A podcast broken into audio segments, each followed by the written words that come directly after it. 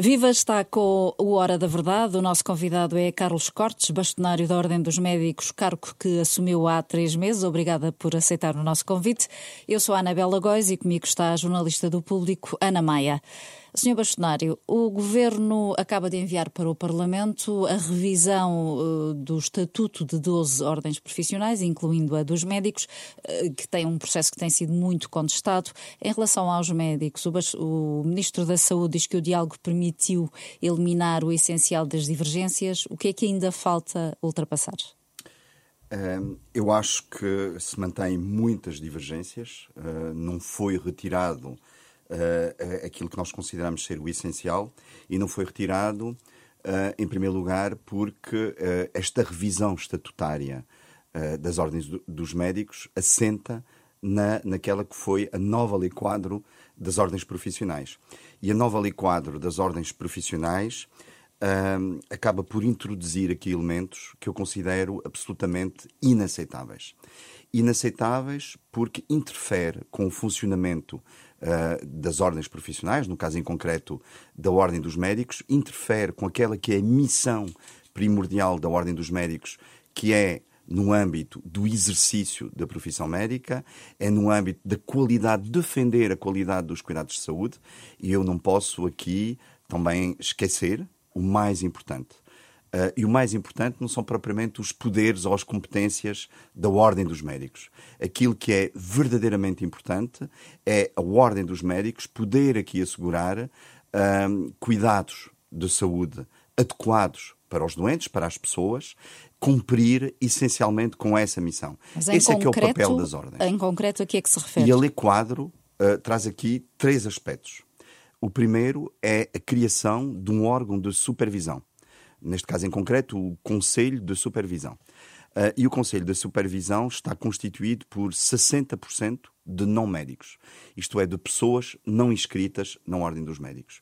E isto configura aqui uma intromissão, uma intrusão do poder político sobre a Ordem dos Médicos e sobre ordens, as ordens na sua globalidade, porque este órgão existe em todas, uh, em todas as ordens, que tem aqui uh, poderes sobre os órgãos executivos, sobre a direção nacional e as direções regionais, sobre também os órgãos técnicos e sobre os órgãos disciplinares.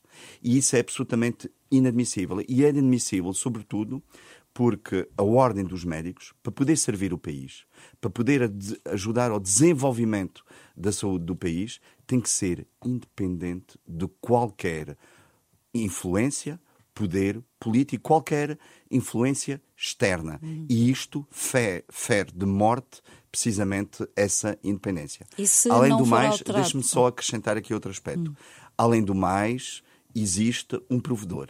E nós temos aqui uma figura muito curiosa, que é o provedor do doente da ordem dos médicos não pode ser médico. E isso é algo que, que para nós não faz sentido absolutamente nenhum. Se se queria criar uma figura de um provedor, tinha que ser uma figura, obviamente, da ordem dos médicos, mas tem que ser um médico. Porque esta é a missão uh, da ordem dos médicos, precisamente, é defender uh, a qualidade dos cuidados de saúde. É uma missão que está inscrita no próprio estatuto que o governo enviou para a Assembleia da República. Portanto, não faz sentido, por um lado, dizer-se que a ordem dos médicos tem esta missão, o Estado conferir esta missão à ordem dos médicos, mas depois o provedor da Ordem dos Médicos não poder ser médico. E, finalmente, há aqui um terceiro aspecto que também é um aspecto preocupante, que é uh, a presença de não médicos nos conselhos disciplinares. Ora, nos conselhos disciplinares são órgãos extremamente sensíveis, são tribunais da Ordem dos Médicos. Nós temos três conselhos disciplinares uh, regionais, mais um órgão de uh, um órgão superior, um conselho disciplinar nacional que estes órgãos analisem matérias muito sensíveis, de uma grande diferenciação técnica, especificidade técnica. E também tem aqui aspectos muito importantes de confidencialidade. Para uhum. nós não faz sentido nenhum a intromissão de pessoas externas à profissão médica, portanto, que não têm capacidade técnica para analisar estes dossiês, estejam presentes nestes conselhos disciplinares. E até Estas... poderá ganhar, por exemplo, com a presença de, de juristas ou advogados uh, dentro desse Conselho Nacional Disciplinar? Uh, o Conselho de Disciplina, o, o Conselho os conselhos regionais de disciplina, disciplinares e o Conselho Nacional de Disciplinares já têm esses juristas. São elementos que ajudam, não fazem parte integrante uh, do órgão, mas são, obviamente, elementos técnicos que dão apoio a esse órgão. Isso é absolutamente normal e não há nenhum problema em relação a isso. Outra coisa é nós termos membros eleitos uh, que fazem parte desse conselho. Isso é diferente. Obviamente que os médicos não são juristas, precisam desse apoio jurídico, mas ele já existe e já o tem. E até este... onde é que a Ordem está disposta a ir se esta alteração não for eh, revista agora que vai entrar em discussão no Parlamento? Repara, nós temos aqui uma lei quadro que já foi aprovada na Assembleia da República a 22 de dezembro de 2022. Portanto, há uma lei vigente que tem que ser respeitada. E eu percebo isso perfeitamente, e obviamente que a Ordem dos Médicos tem que respeitar as leis da República. Mas, de facto, as leis também se mudam, as leis também se adaptam àquelas que são as, as realidades. E depois há aqui um conjunto de aspectos que foram alterados no Estatuto. Uh, e há aspectos que eu tenho que considerar e não posso passar ao lado disso, não seria sério da minha parte não referir aqui aspectos que possam ser positivos, nomeadamente a consagração em lei do ato médico que vai permitir à Ordem dos Médicos regular de uma forma mais eficaz a profissão. Vai permitir evitar, por exemplo, práticas de, permite-me esta expressão, de charlatanismo.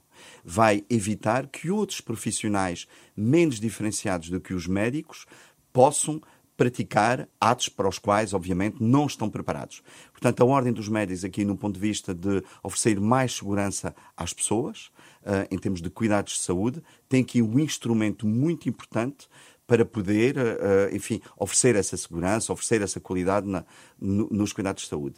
Mas aquilo que a Ordem dos Médicos vai fazer, e eu posso lhe dizer desde já em primeira mão, na próxima semana vamos convocar um fórum médico.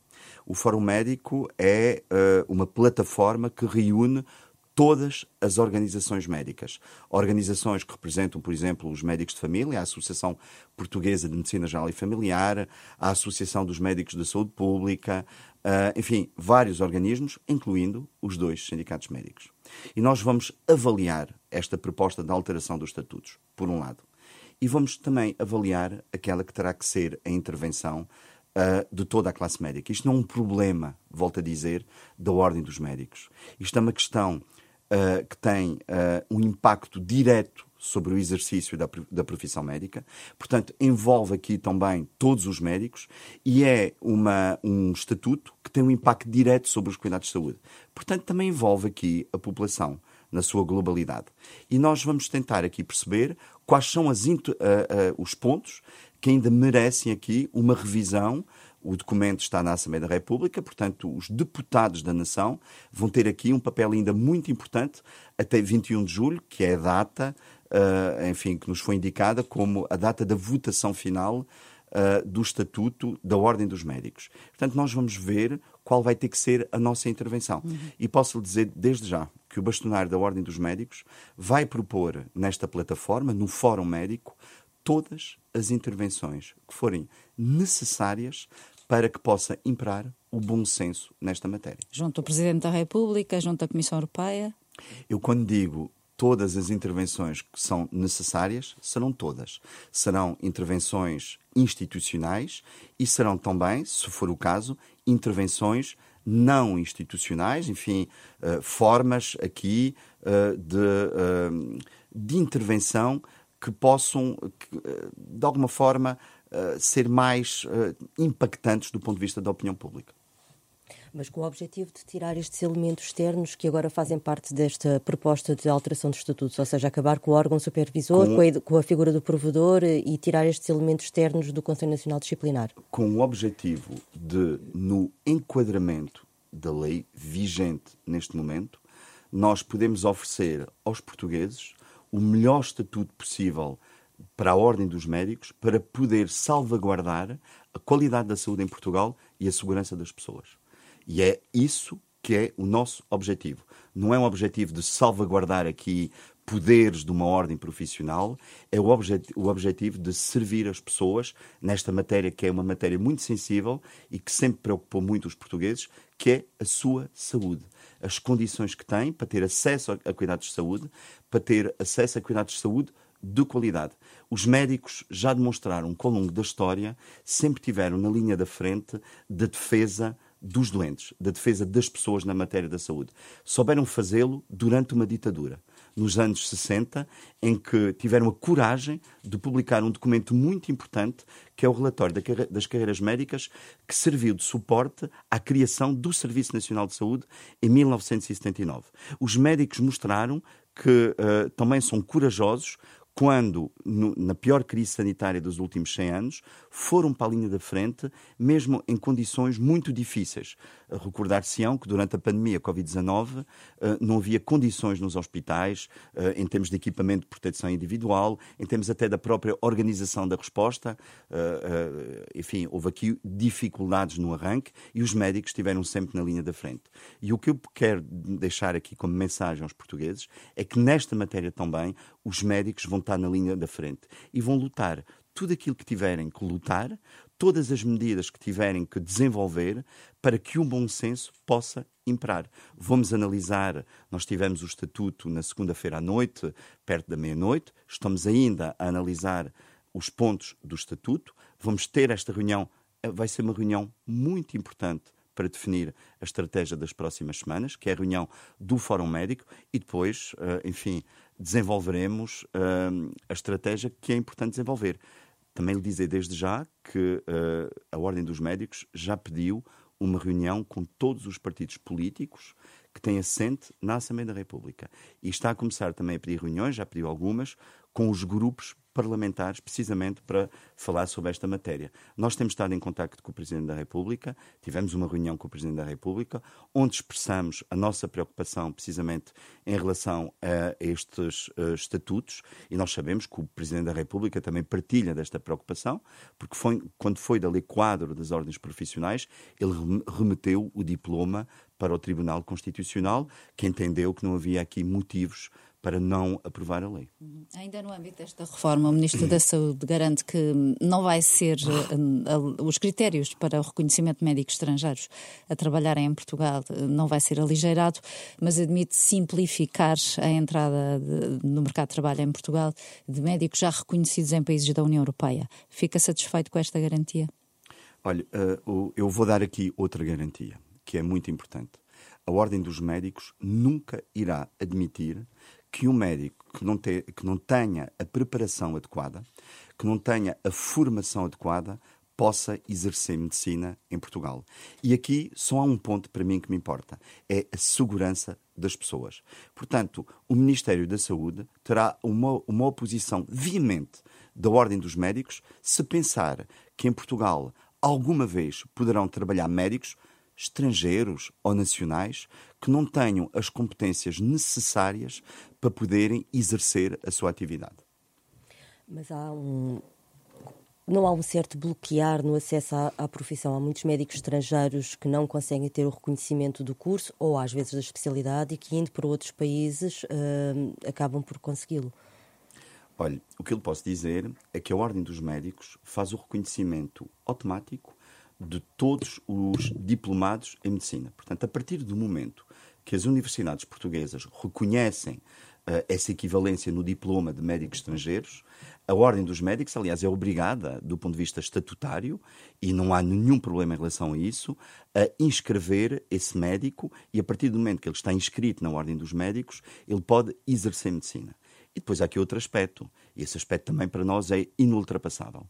A Ordem dos Médicos tem um dispositivo de formação que é uh, reconhecido em todo o mundo, aliás, em toda a Europa. A Europa, a própria uh, União Europeia, uh, inspira-se e muitas vezes até copia os programas de formação portugueses para serem uh, uh, aplicados noutros, noutros países da União Europeia. Isso tem aqui um significado muito importante. Significa que a formação médica portuguesa é reconhecida e tem um grande valor. Portanto, nós não podemos aqui criar um, um sistema desigual. Uh, se há médicos, e muito bem, que venham trabalhar para pa Portugal, e não há nenhum problema em relação a isso, bem pelo contrário, obviamente que a sua formação tem que ter a mesma exigência que os médicos portugueses têm no seu internato médico. Nós não queremos que a sua formação seja superior, seja melhor. Nós queremos que, pelo menos, seja a mesma que os médicos portugueses. Se não fosse assim, nós estaríamos, em primeiro lugar, a criar aqui um sistema de desigualdade que não seria admissível. E em segundo lugar, e em segundo lugar, não consigam depois inscrever-se na, na ordem. Uh, é assim, os médicos que vêm de outros países submetem um currículo à ordem dos médicos para ser analisado. Eu não quero, não são os anos de experiência que contam, é a qualidade dessa experiência. É a formação de base desse médico e a qualidade e diversidade dessa experiência. Não tenho nenhuma dúvida sobre o seguinte: se esse médico for competente, tiver a diferenciação adequada, ele é imediatamente reconhecido pela Ordem dos Médicos. Agora, aquilo que o bastonário da Ordem dos Médicos jamais poderá permitir é que uh, médicos que não tenham a formação adequada possam exercer uma atividade diferenciada, uma, uma especialidade médica, sem ter a formação adequada. Eu penso que nenhuma, nenhuma pessoa neste país, nenhum doente deste país, quer ser atendido por um médico que não tenha a formação adequada para o poder atender. Uhum. Entretanto, esta semana a Procuradoria-Geral da República pediu ao Tribunal Constitucional, considere inconstitucional justamente o diploma que estabelece o pagamento das horas extraordinárias, um diploma que foi criado há um ano justamente para que os médicos fossem incentivados a fazerem mais, mais urgências. Se acontecer, o Ministro da Saúde acha que não vai haver sufici uh, profissionais suficientes para garantirem os serviços. Também está preocupado? Partilha desta preocupação? Olha, eu não conheço propriamente o parecer que vou a Procuradora-Geral da República a emitir, enfim, a fazer esse pedido. O que eu posso dizer é que, neste momento, os médicos do nosso país têm uma sobrecarga, muitas vezes até desumana, para fazer urgência. Nós temos aqui uma pressão brutal que está a ser exercida sobre os médicos. Até lhe posso dar aqui um exemplo, que é um exemplo uh, inconcebível, inaceitável, onde nós temos médicos internos que estão em formação, que estão a ser pressionados, por exemplo, alguns deles estão a fazer estágios em Coimbra ou em Lisboa, estão a ser pressionados para irem fazer uma urgência ao Hospital do Algarve. Isso é absolutamente inaceitável. Nós temos que começar a ter muito bom senso sobre esta matéria. Temos que começar a organizar o trabalho em serviço de urgência e ter uma intervenção, porque é verdade que é um problema com urgência no nosso país. E é esse problema que nós temos que resolver. E não podemos sistematicamente achar que, sobrecarregando os profissionais de saúde, e neste caso concreto, os médicos, com urgências sucessivas, uh, que nós vamos conseguir resolver o problema. Então, nós, como é que aquilo, se resolve? Que nós estamos, aquilo que nós estamos a fazer, muitas vezes, uh, com essa pressão absolutamente desmedida, uh, é, por vezes, até obrigar quase os médicos a saírem do Serviço Nacional de Saúde. Porque ninguém aguenta fazer 24 horas de urgência, fazer sucessivamente várias noites de urgência de forma seguida. Como é que isto se resolve? Resolve-se em reestruturando o serviço de urgência, reestruturando o Serviço Nacional de Saúde, partilhando aqui, envolvendo a Ordem dos Médicos. Eu devo lhe dizer que eu tenho a pior impressão neste momento daquilo que está a ser feito pela direção executiva do Serviço Nacional de Saúde e tenho a pior impressão, pura e simplesmente, porque aquilo que está a ser feito está a ser feito na sombra. Tá, é um desconhecido. Nós não sabemos verdadeiramente aquilo que está a ser feito. Nós sabemos muitas vezes através da comunicação social, enfim, uh, uh, algumas ideias gerais, não sabemos exatamente aquilo que está a ser feito e acho que era muito importante o Ministério da, da Saúde refletir muito sobre isto. Envolver uh, os vários agentes da saúde, envolver a ordem dos médicos para, em conjunto, nós tentamos perceber quais são as dificuldades. Porque eu tenho ideia que muitas vezes a direção executiva não percebe exatamente quais são as dificuldades. Então, para isso, tem que ir ao terreno tem que perceber no dia a dia quais são as dificuldades dos médicos nas urgências, quais são as dificuldades dos médicos para assegurarem as suas consultas, quais são as dificuldades dos médicos para assegurarem, diminuir os tempos de espera para a cirurgia e, em conjunto, nós encontrarmos as soluções para o país. Uhum. Mas neste momento há médicos... o risco real de alguns serviços fecharem. Repare, eh, eu estou muito consciente daquilo que é o papel da Ordem dos Médicos. O papel da Ordem dos Médicos não é um papel sindical. Nós temos dois sindicatos médicos que fazem muito bem o seu trabalho. O papel da Ordem dos Médicos também não é um papel partidário. O papel da Ordem dos Médicos é um papel eminentemente técnico-científico. Esta é a nossa área de atuação. Eu fico por vezes, eh, posso lhe dizer até por vezes triste e desiludido, por perceber que o poder político que toma decisões não conta com os seus parceiros. Nós agora estamos a falar da revisão dos estatutos. Muitas vezes o próprio Ministro da Saúde uh, refere que a Ordem dos Médicos e as outras ordens profissionais têm poderes delegados do Estado. Mas para que serve ou a Ordem dos Médicos com poderes delegados do Estado, se propriamente o Estado, e neste caso em concreto o Governo e o Ministério da Saúde, não pede a ajuda da Ordem dos Médicos para ajudar a resolver todos estes problemas que nós, neste momento, sabemos que estão a acontecer em Portugal, nomeadamente na urgência e nomeadamente em muitas outras áreas. Uhum. Portanto, dá nota negativa ao trabalho desenvolvido pela Direção Executiva e pelo Ministro da Saúde até agora. Não foram tomadas as medidas necessárias para fazer uma reformulação estrutural no SNS para que esteja assegurada a sua continuidade? Olha, eu até lhe vou dizer, vou colocar as coisas de outra forma. Eu não consigo dar sequer nenhuma avaliação porque nós não sabemos qual é o trabalho que está a ser desenvolvido. Uh, para mim é, grande, é um grande ponto de interrogação. Eu posso dizer que a direção executiva não entregou ainda o ponto, não entregou o seu relatório de exame, para nós tentarmos perceber se aquilo que está a ser feito é positivo ou não é positivo. Pode-me dizer que se não entregou o relatório de exame, então tem zero provavelmente até é capaz de ter zero, porque nós não sabemos aquilo que está a ser desenvolvido. Uhum. E já era tempo a direção executiva uh, promover precisamente este diálogo com os vários agentes, não é só a Ordem dos Médicos, há um conjunto de outras estruturas. Mas há medidas concretas que, são, que, que são conhecidas, não é? A, Eu... questão da, da, da, dos blocos de partos, da, das maternidades e agora, as mais recentemente, as urgências pediátricas. Olha, vou... Concorda com este modelo que foi, dizer, que foi encontrado? Mas isso são, isso são uh, medidas, permite-me dizê-lo, de remendo. São medidas pontuais, são medidas que não têm durabilidade. Aquilo que nós temos que ter é um sistema uh, que é reformado que é articulado, uh, que é feito em conjunto e em diálogo com as outras organizações. Fala-se muito aqui de uma coisa que parece que é concreta, mas não é. Nas unidades locais de saúde. E, aliás, a direção executiva fala de uma coisa que é um ponto mistério para mim, que é o LS 2.0. Eu tentei perceber o que, é que eram as ULS 2.0, ninguém sabe o que, é que são as ULS 2.0. E era muito importante a direção executiva explicar às pessoas, à população, o que é que quer exatamente fazer com as ULS. E isto as é unidades algo, locais de saúde. Unidades locais de saúde. Isto é algo de absolutamente estratégico para o país. E porquê é que é estratégico? Porque, pelos vistos, nós percebemos que há uma reforma em curso, que não é assumida, mas que está a acontecer, que é substituir todos os hospitais, os centros hospitalares, uh, os, uh, os ACES, os agrupamentos de centros de saúde, que é uh, agrupá-los em ULS. Eu não tenho nada contra as ULS, mas também não tenho nada a favor, porque não há propriamente evidência neste momento que seja um bom sistema. Nós temos ULS que funcionam relativamente bem, existe uma ou duas, mas infelizmente os hospitais neste momento e os ACES que têm mais dificuldades no país, curiosamente, estão inseridos em unidades locais de saúde. Portanto, se há neste momento o LS 2.0, como afirma a direção executiva, eu gostaria muito de saber exatamente quais são as particularidades, uh, quais, qual é a diferença que nos possa levar a acreditar e a confiar neste modelo. Mas nós já vamos tarde.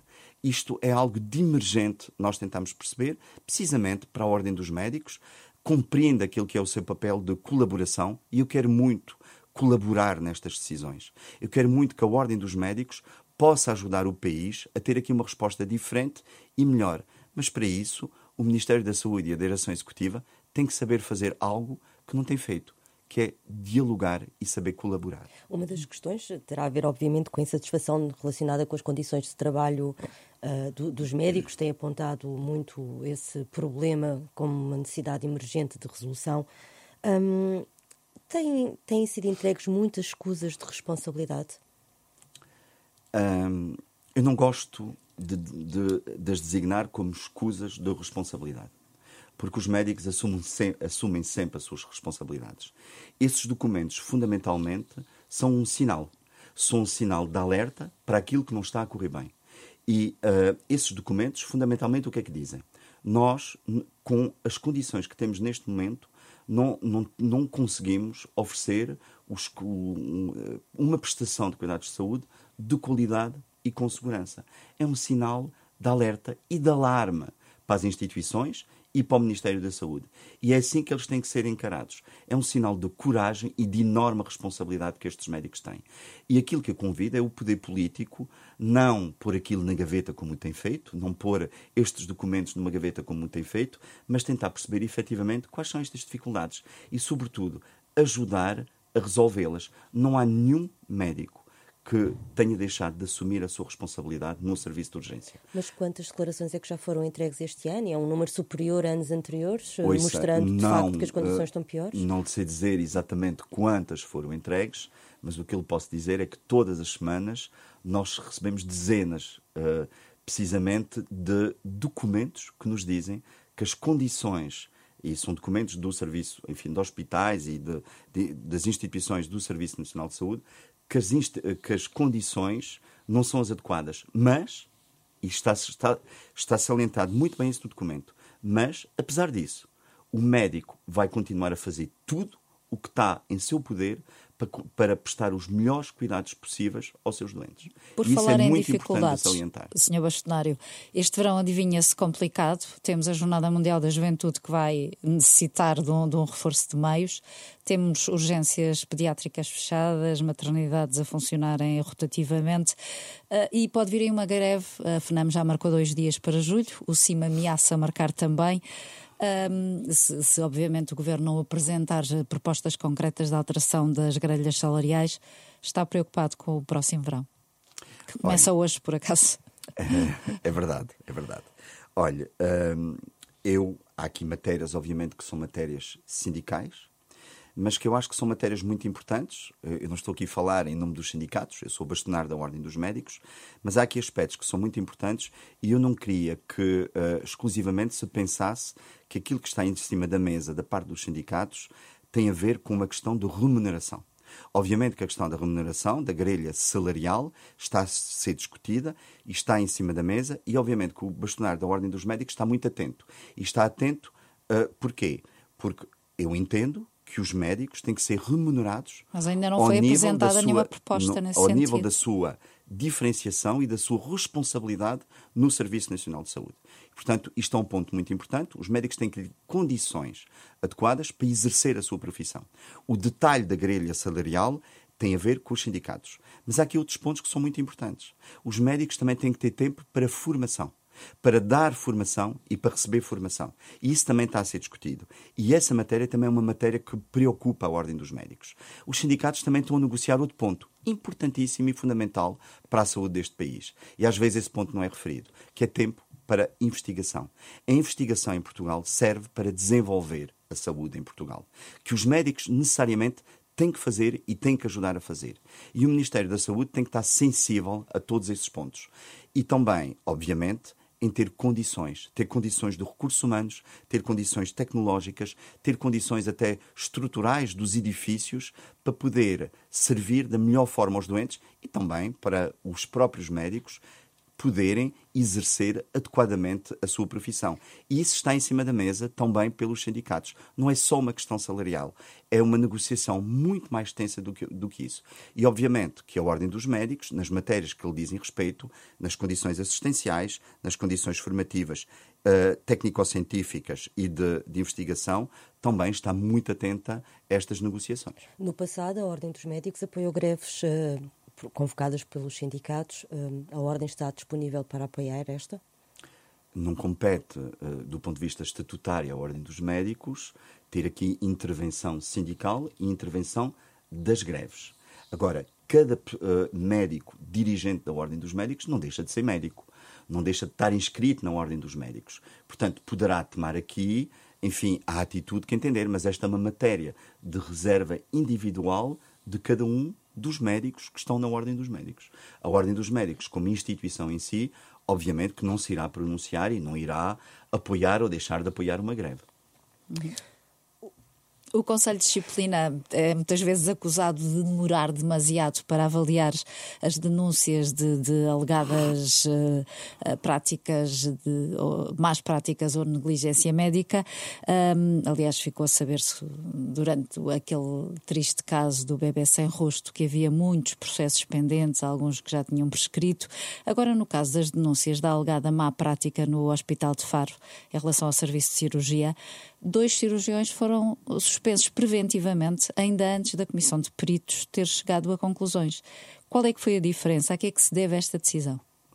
Olha, acabou por, de alguma forma, responder à primeira parte uh, da sua pergunta, que é, uh, eu respondo por aquilo que é o meu mandato, que se iniciou em março. E, de facto, quando apareceu uh, o caso de Faro, mas quando aparecem muitos outros casos, o caso de Faro foi um caso mediático, Obviamente que aparecem outros casos que não são tão mediáticos. A Ordem dos Médicos tem aqui uma atitude, nós percebemos que há aqui um aspecto da regulação que é importante reforçar. E foi exatamente aquilo que foi feito. O caso de Faro tem uma amplitude, enfim, na opinião pública, opinião pública muito maior. Uh, e o que a Ordem dos Médicos fez na altura foi acionar um conjunto de dispositivos para analisar o caso de Faro, que entendíamos que era um caso, enfim, aqui com algumas particularidades. E o caso foi imediatamente entregue a três, digamos, organismos da Ordem dos Médicos. Um deles, que é aquele, obviamente, onde o caso tem que estar, que é no Conselho Disciplinar da Secção Regional do Sul da Ordem dos Médicos. O outro tem a ver com o Colégio de Especialidade, obviamente, que também está envolvido, o Colégio de Especialidade da Cirurgia Geral. E o terceiro, nós entendíamos que na altura seria importante criar uma comissão técnico-científica de peritos, que não vai apresentar conclusões. O trabalho da comissão não é para apresentar nenhuma conclusão. As conclusões serão tomadas pelo Conselho Disciplinar, que é quem estatutariamente tem que o fazer. O trabalho, neste momento, da comissão de peritos é fazer um levantamento dos factos, é apurar factos. É, é, é apurar factos, enfim, de forma. E esse trabalho exaustiva. ainda não terminou. Esse trabalho está a ser feito. Está a ser feito, devo dizer, com grande rigor, com grande responsabilidade e com grande empenho. E eu estou muito satisfeito com o trabalho dessa comissão. Uhum. Como também devo aqui respeitar aquele que é o trabalho do Conselho Disciplinar. E, enfim, para os nossos ouvintes terem aqui a noção, o trabalho do Conselho Disciplinar é independente do bastonário. É um tribunal. Mas porquê é um que decidiram suspender preventivamente? Autónomo. As queixas eram demasiado graves, havia muitos eh, indícios, o que, Pois, é que se O passou? entendimento que eu tenho, eu não tenho acesso ao processo, o processo está no âmbito, como eu acabei de dizer, do Conselho Disciplinar houve aqui matérias relevantes, houve indícios que, uh, enfim, levaram que houvesse aqui uma medida de precaução. E a precaução é a suspensão uh, destes médicos por um período que, à partida, será, neste caso, no máximo de seis meses, até que se possam apurar aqui com mais uh, rigor todos os factos. E foi essa que, penso eu, enfim, que levou esta decisão do Conselho Disciplinar do Sul. Temos também o caso da morte uh, de uma grávida que foi transferida do Hospital de Santa Maria para o Hospital São Francisco Xavier, em Lisboa, uh, e que só agora a Ordem abriu um inquérito. Este caso, que levou até à admissão da, da anterior Ministra da Saúde, Marta Temido, aconteceu em julho do ano passado. Por que só agora é que o inquérito foi aberto? Olha, uh, a decisão que foi tomada é que agora houve um, um inquérito, um relatório uh, da IGAS, da Inspeção Geral das Atividades em Saúde, que muito concretamente uh, nos disse que havia aqui envolvimento médico. E a partir daí, a obrigação da Ordem dos Médicos é imediatamente remeter o processo para a avaliação do Conselho Disciplinar. Sempre que há aqui intervenção médica, mas ela tem que ser evidente, nós não podemos, em cada assunto que possa surgir na saúde, remeter todos os casos para o Conselho Disciplinar. Nós temos de ter aqui evidência que há envolvimento médico. Existiu esta evidência, aqui com o relatório da IGAS, e imediatamente eu posso dizer que foi no próprio dia nós enviamos o caso para a avaliação do Conselho Disciplinar, que agora tem, enfim, no âmbito das suas competências, uh, terá que avaliar, obviamente, o, processo uh, à luz daquelas que são as leis artes e, enfim, o Código Deontológico da Ordem dos Médicos. Uhum. Ainda na sequência do caso do bebê sem rosto, passou a ser ah, obrigatório a certificação dos médicos com competência em ecografia obstétrica. Como é que está esse processo? Uma grávida com 12 semanas que quer eh, fazer uma ecografia, como é que pode saber que o médico onde vai, seja num consultório privado, no Serviço Nacional de Saúde ou no convencionado, tem de facto essa competência? Existe uma lista que possa ser consultada? Muito bem. Nós, uh, no site da Ordem dos Médicos, existe uh, uma informação sobre quais, qual é a diferenciação uh, do médico em questão. Isto é, qual é a sua especialidade, qual é a sua subespecialidade, se é que tem uma, uma subespecialidade e qual é a sua competência. Uh, há aqui um aspecto muito interessante, que eu, que eu julgo que é muito importante, desta nova direção da Ordem dos Médicos. É a transparência.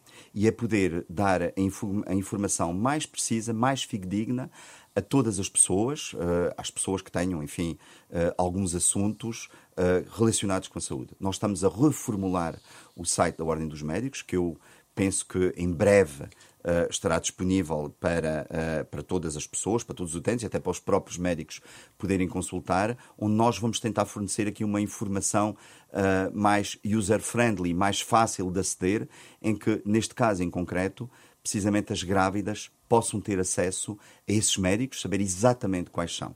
Podem fazê-lo agora, é mais difícil, Neste não é tão só fácil. podem fazer um a um e com Já o nome, podem fazer, é? obviamente, mas nós vamos tornar esse processo agora muito mais fácil com reformulação do site. Enfim, há aqui pormenores técnicos, informáticos e há aqui também outros aspectos que nós temos que sempre que averiguar, que é a confidencialidade dos dados, mas ultrapassando, enfim, uh, todas, uh, todos esses parâmetros, nós vamos tentar dar à população sendo nessa matéria ou noutras matérias, aqui um acesso muito mais fácil, muito mais, digamos, agradável e com muito mais informação. Mas então vai haver uma lista disponível que as grávidas podem consultar para no saber âmbito, que médicos têm competência? No, no âmbito, eh, precisamente, da confidencialidade dos dados, nós vamos poder disponibilizar todos os dados que são possíveis de disponibilizar. Isso quer dizer o quê? Quer dizer que, eh, no âmbito do RGPD, portanto, do regulamento precisamente da confidencialidade dos dados, aquilo que do ponto de vista legal é, preciso, é possível fazer, a Ordem dos Médicos irá fazer. Nesse caso em concreto, teremos que analisar se esses dados podem ser formulados dessa forma. Se o puderem, se o puderem ser, eu espero que possam, obviamente, porque acho que é uma informação muito útil, a, a Ordem dos Médicos irá, obviamente, disponibilizar esses dados. Recentemente criticou uh, uma orientação da Direção-Geral da Saúde sobre os blocos de parto e o funcionamento dos blocos de parto. Uh, pediu para uh, a revogação dessa orientação, dizendo que a Ordem não foi ouvida. Há novidades sobre o processo? Eu não critiquei propriamente a orientação. Aliás, tenho críticas a fazer essa orientação, mas não, não fiz. Eu critiquei o processo. Porque o processo não foi bem conduzido o processo não teve aqui a participação integral da Ordem dos Médicos, como qualquer processo normal, onde há representantes da Ordem dos Médicos, tem que acontecer. Portanto, a Ordem dos Médicos não aceita esta orientação.